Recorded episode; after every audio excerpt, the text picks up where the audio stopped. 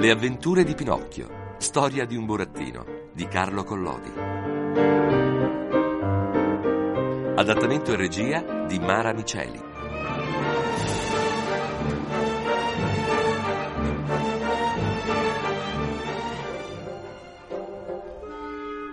Pinocchio piange la morte della bella bambina dai capelli turchini.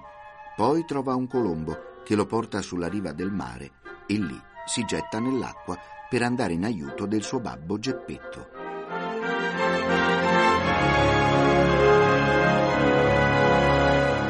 La spiaggia era piena di gente che urlava e gesticolava guardando verso il mare. Cos'è accaduto? Gli è accaduto che un povero babbo, avendo perduto il figliolo, gli è voluto entrare in una barchetta per andare a cercarlo di là dal mare. E il mare oggi è molto cattivo e la barchetta sta per andare sott'acqua. Dov'è la barchetta? Eccola laggiù, diritta al mio dito, disse la vecchia accennando una piccola barca che veduta a quella distanza pareva un guscio di noce con dentro un omino piccino piccino. Pinocchio appuntò gli occhi da quella parte e dopo aver guardato attentamente cacciò un urlo acutissimo gridando Ielmi babbo! Ielmi babbo! Intanto la barchetta, sbattuta dall'infuriare dell'onde, ora spariva fra i grossi cavalloni, ora tornava a galleggiare. E Pinocchio, ritto sulla punta di un alto scoglio, non finiva più dal chiamare il suo babbo per nome e dal fargli molti segnali con le mani e col moccichino da naso e perfino col berretto che aveva in capo. E parve che Geppetto, sebbene fosse molto lontano dalla spiaggia, riconoscesse il figliuolo, perché si levò il berretto anche lui e lo salutò e a furia di gesti gli fece capire che sarebbe tornato indietro volentieri, ma il mare era tanto grosso che gli impediva di lavorare col remo e di potersi avvicinare alla terra. Tutto a un tratto venne una terribile ondata e la barca sparì. Aspettarono che la barca tornasse a galla, ma la barca non si vide più tornare Pover'uomo, pover'uomo, dissero allora i pescatori che erano raccolti sulla spiaggia e brontolando sottovoce una preghiera si mossero per tornarsene alle loro case.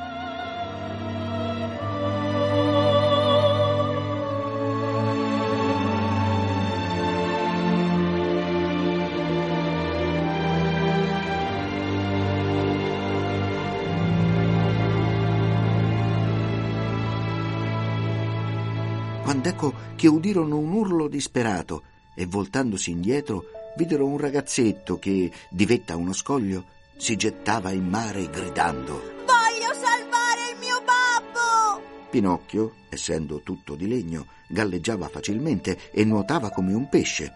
Ora si vedeva sparire sott'acqua portato dall'impeto dei flutti, ora riappariva fuori con una gamba o con un braccio a grandissima distanza dalla terra.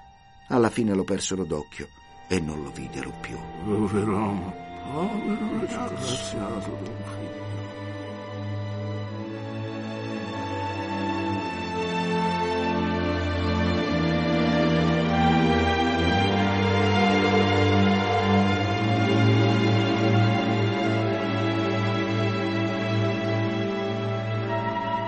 Pinocchio arriva all'isola delle api industriose e ritrova la fata.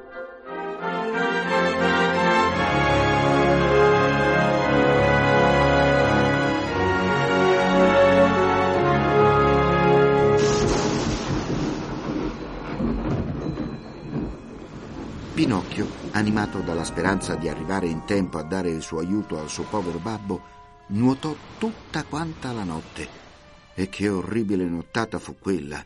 Diluviò, grandinò, tuonò spaventosamente e con certi lampi che pareva di giorno. Sul far del mattino gli riuscì di vedere poco distante una lunga striscia di terra. Era un'isola in mezzo al mare. Le onde, rincorrendosi e accavallandosi, se lo abballottavano fra di loro come se fosse stato un fuscello o un filo di paglia. Alla fine, e per sua buona fortuna, venne un'ondata tanto prepotente e impetuosa che lo scaraventò di peso sull'arena del lido. Il colpo fu così forte che battendo in terra gli crocchiarono tutte le costole e tutte le congiunture, ma si consolò subito col dire Anche per questa volta l'ho scampata bella. Intanto, a poco a poco, il cielo si rasserenò. Il sole apparve fuori in tutto il suo splendore e il mare diventò tranquillissimo e buono come un olio. Allora il burattino distese i suoi panni al sole per asciugarli e si pose a guardare di qua e di là se per caso avesse potuto scorgere su quella immensa spianata d'acqua una piccola barchetta con un omino dentro. Ma dopo aver guardato ben bene, non vide altro dinanzi a sé che cielo, mare e qualche vela di bastimento, ma così lontana lontana che pareva una mosca. Sapessi almeno come si chiama quest'isola. Sapessi almeno se quest'isola è abitata da gente di garbo. Eh, Voglio dire, da gente che non abbia il vizio di attaccare i ragazzi ai rami degli alberi. Ma a chi mai posso domandarlo? A chi se non c'è nessuno? Quest'idea di trovarsi solo, solo, solo in mezzo a quel gran paese disabitato gli messe addosso tanta malinconia che stava lì lì per piangere, quando tutto a un tratto vide passare a poca distanza dalla riva un grosso pesce che se ne andava tranquillamente per i fatti suoi con tutta la testa fuori dell'acqua. Non sapendo come chiamarlo per nome, il burattino gli gridò a voce alta per farsi sentire. Ehi, signor pesce, che mi permetterebbe una parola? Anche due. rispose il pesce, il quale era un delfino così garbato come se ne trovano pochi in tutti i mari del mondo. Mi farebbe il piacere di dirmi se in quest'isola vi sono dei paesi dove si possa mangiare senza pericolo d'essere mangiati? Ve ne sono di sicuro. rispose il delfino. Anzi, ne troverai uno poco lontano di qui. E che strada si fa per andarvi? Devi prendere quella viottola là, a mancina, e camminare sempre diritto al naso. Non puoi sbagliare. Mi dica un'altra cosa. Lei che passeggia tutto il giorno e tutta la notte per il mare, non avrebbe incontrato per caso una piccola barchettina con dentro il mi babbo? E chi è il tuo babbo? Gli è il babbo più buono del mondo, come io sono il figliuolo più cattivo che si possa dare.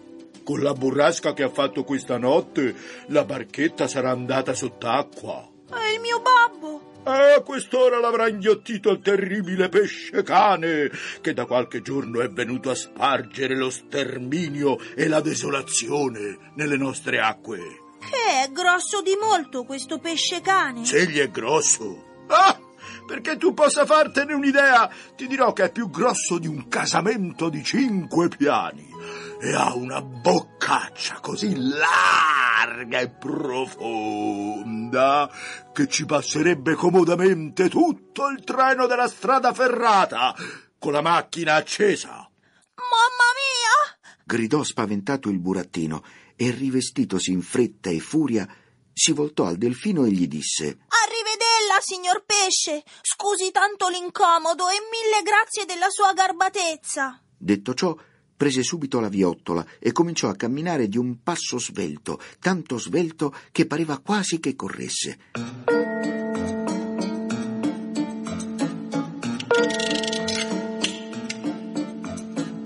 E a ogni più piccolo rumore che sentiva si voltava subito a guardare indietro per la paura di vedersi inseguire da quel terribile pesce cane grosso come una casa di cinque piani e con un treno della strada ferrata in bocca.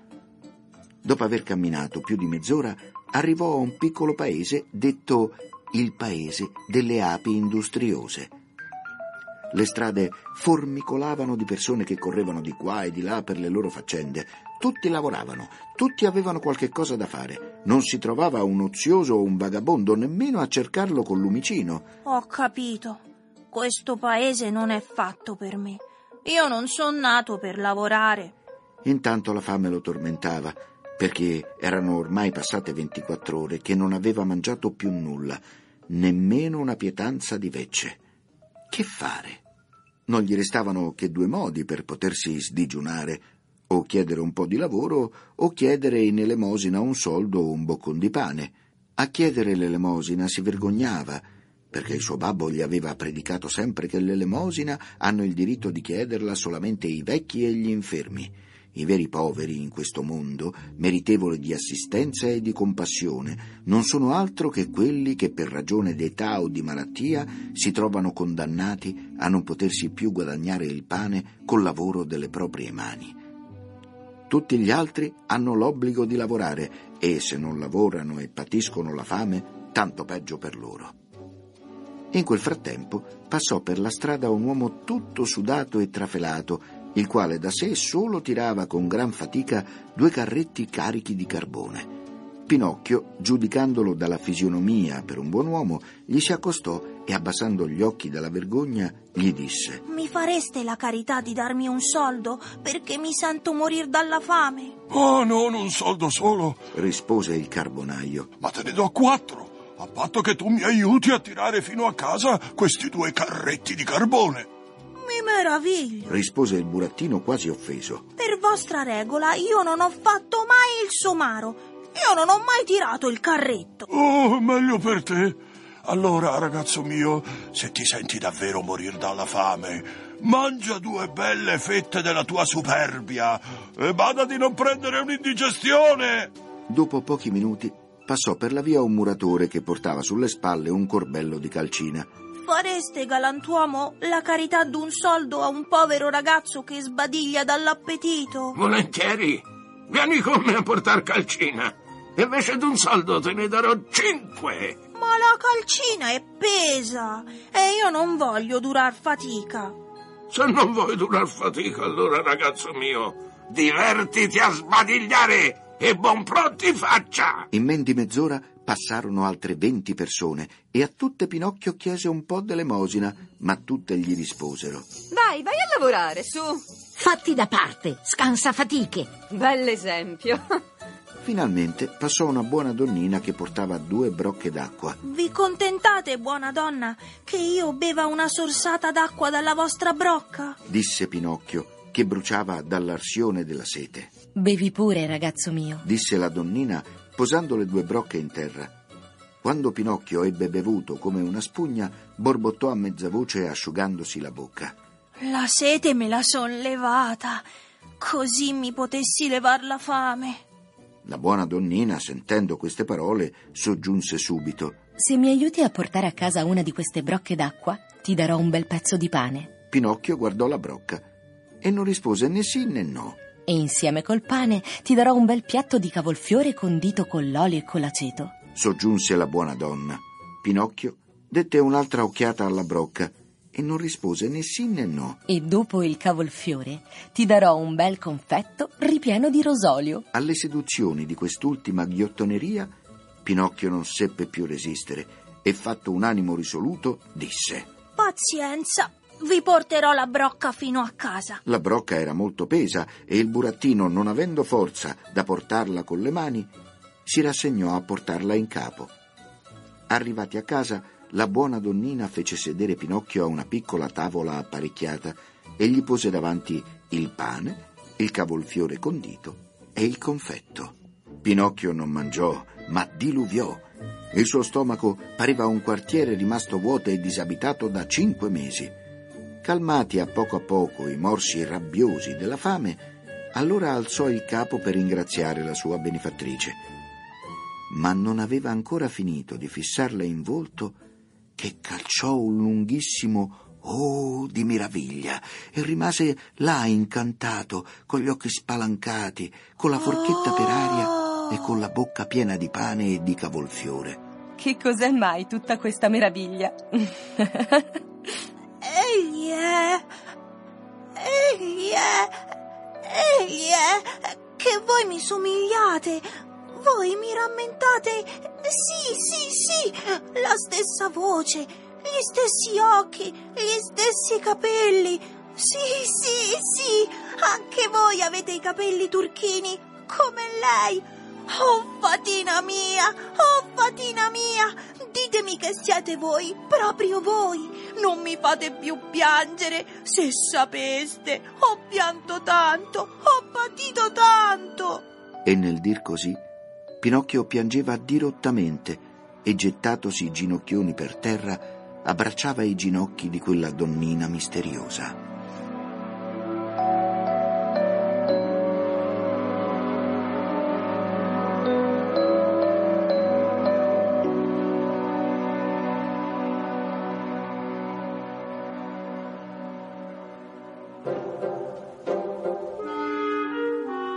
Pinocchio promette alla fata di essere buono e di studiare perché è stufo di fare il burattino e vuol diventare un bravo ragazzo.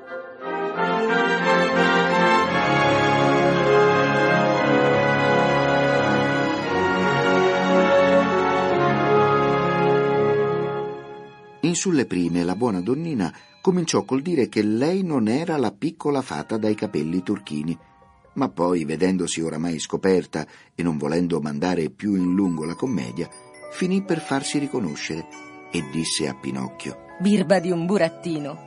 Come mai ti sei accorto che ero io? Gli è il gran bene che vi voglio, quello che me l'ha detto. Ti ricordi, eh? Mi lasciasti bambina e ora mi ritrovi donna. Tanto donna che potrei quasi farti da mamma. L'ho caro di molto, perché così invece di sorellina vi chiamerò la mia mamma. Gli è tanto tempo che mi struggo di avere una mamma come tutti gli altri ragazzi. Ma come avete fatto a crescere così presto? È un segreto. Insegnatemelo, vorrei crescere un poco anch'io. Non lo vedete? Sono sempre rimasto alto come un soldo di cacio. Ma tu non puoi crescere, perché i burattini non crescono mai. Nascono burattini, vivono burattini e muoiono burattini. Oh, sono stufo di far sempre il burattino. Sarebbe ora che diventassi anch'io un uomo. E lo diventerai se saprai meritarlo. Davvero? E che posso fare per meritarmi? Una cosa facilissima. Avvezzarti a essere un ragazzino per bene. O che forse non sono. Tutt'altro. I ragazzi per bene sono ubbidienti. E tu invece... E io non ubbidisco mai. I ragazzi per bene prendono amore allo studio e al lavoro e tu... E io invece faccio il bighellone e il vagabondo tutto l'anno. I ragazzi per bene dicono sempre la verità. E io sempre le bugie. I ragazzi per bene vanno volentieri alla scuola. E a me la scuola mi fa venire i dolori di corpo. Ma da oggi in poi voglio mutar vita. Me lo prometti? Lo prometto.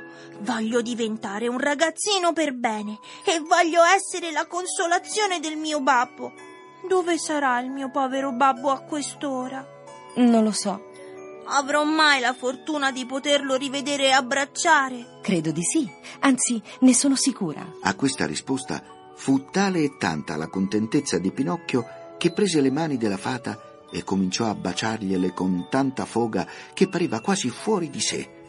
Poi, alzando il viso e guardandola amorosamente, le domandò: Dimmi, mammina, dunque non è vero che tu sia morta? Par di no. Se tu sapessi che dolore e che serratura alla gola che provai quando lessi qui giace. Lo so, ed è per questo che ti ho perdonato. La sincerità del tuo dolore mi fece conoscere che tu avevi il cuore buono. E dai ragazzi buoni di cuore, anche se sono un po' monelli e avvezzati male, c'è sempre da sperare qualcosa.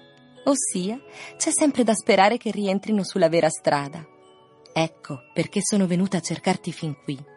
Io sarò la tua mamma. Oh, oh, che bella cosa! Tu mi ubbidirai e farai sempre quello che ti dirò io. Volentieri, volentieri, volentieri! Fino da domani.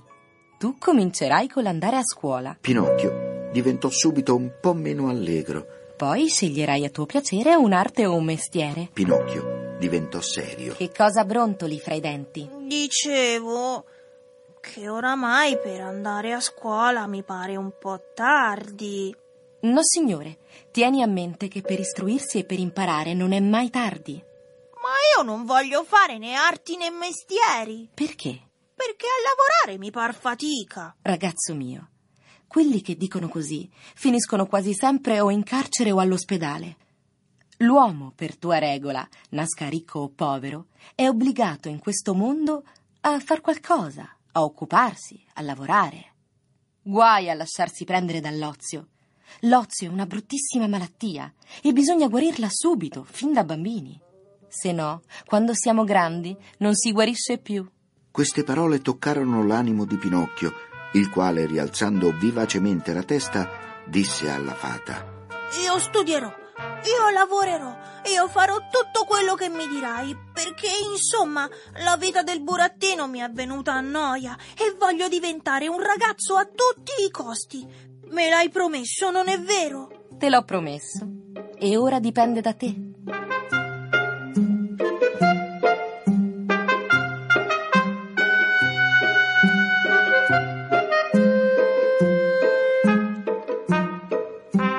Gran combattimento fra Pinocchio e i suoi compagni, uno dei quali, essendo rimasto ferito, Pinocchio viene arrestato dai carabinieri.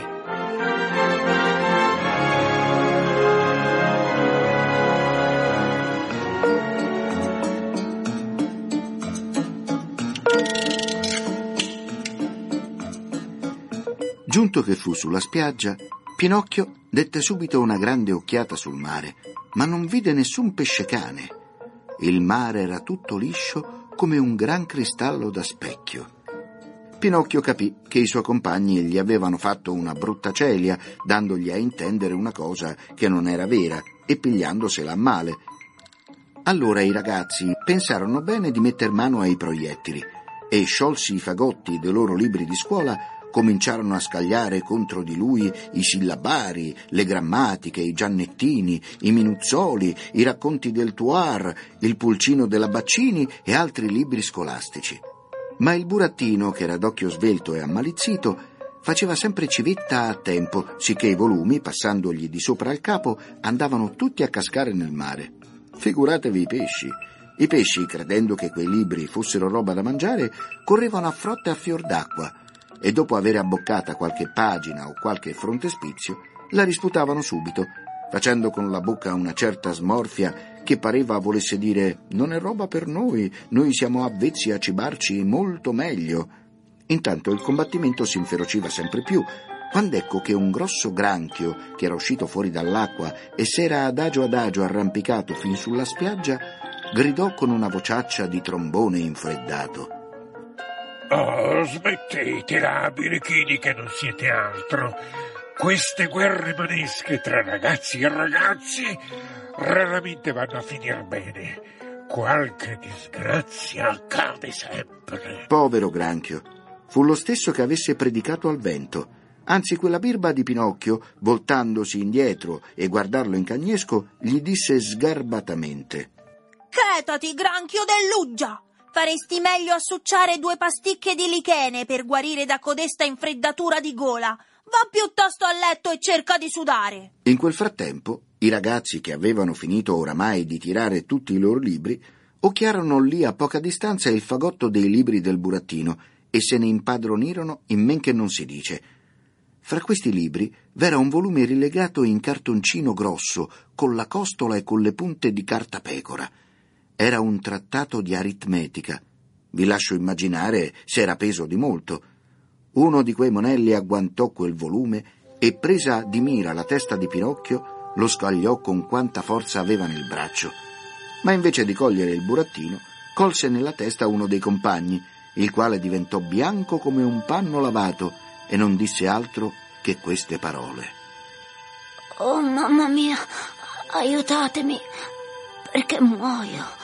Poi cadde disteso sull'arena del lido.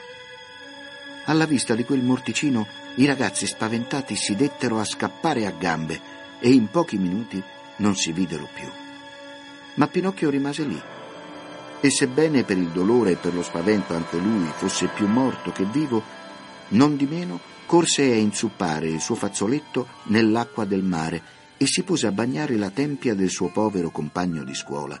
E intanto piangendo dirottamente e disperandosi, lo chiamava per nome e gli diceva Eugenio, povero Eugenio mio, apri gli occhi e guardami. Perché non mi rispondi? Non sono stato io, sai che ti ho fatto tanto male. Credilo, non sono stato io. Apri gli occhi, Eugenio. Se tieni gli occhi chiusi mi farai morire anche me. Oh Dio mio, come farò ora a tornare a casa? Con che coraggio potrò presentarmi alla mia buona mamma? Che sarà di me? Dove fuggirò? Dove andrò a nascondermi?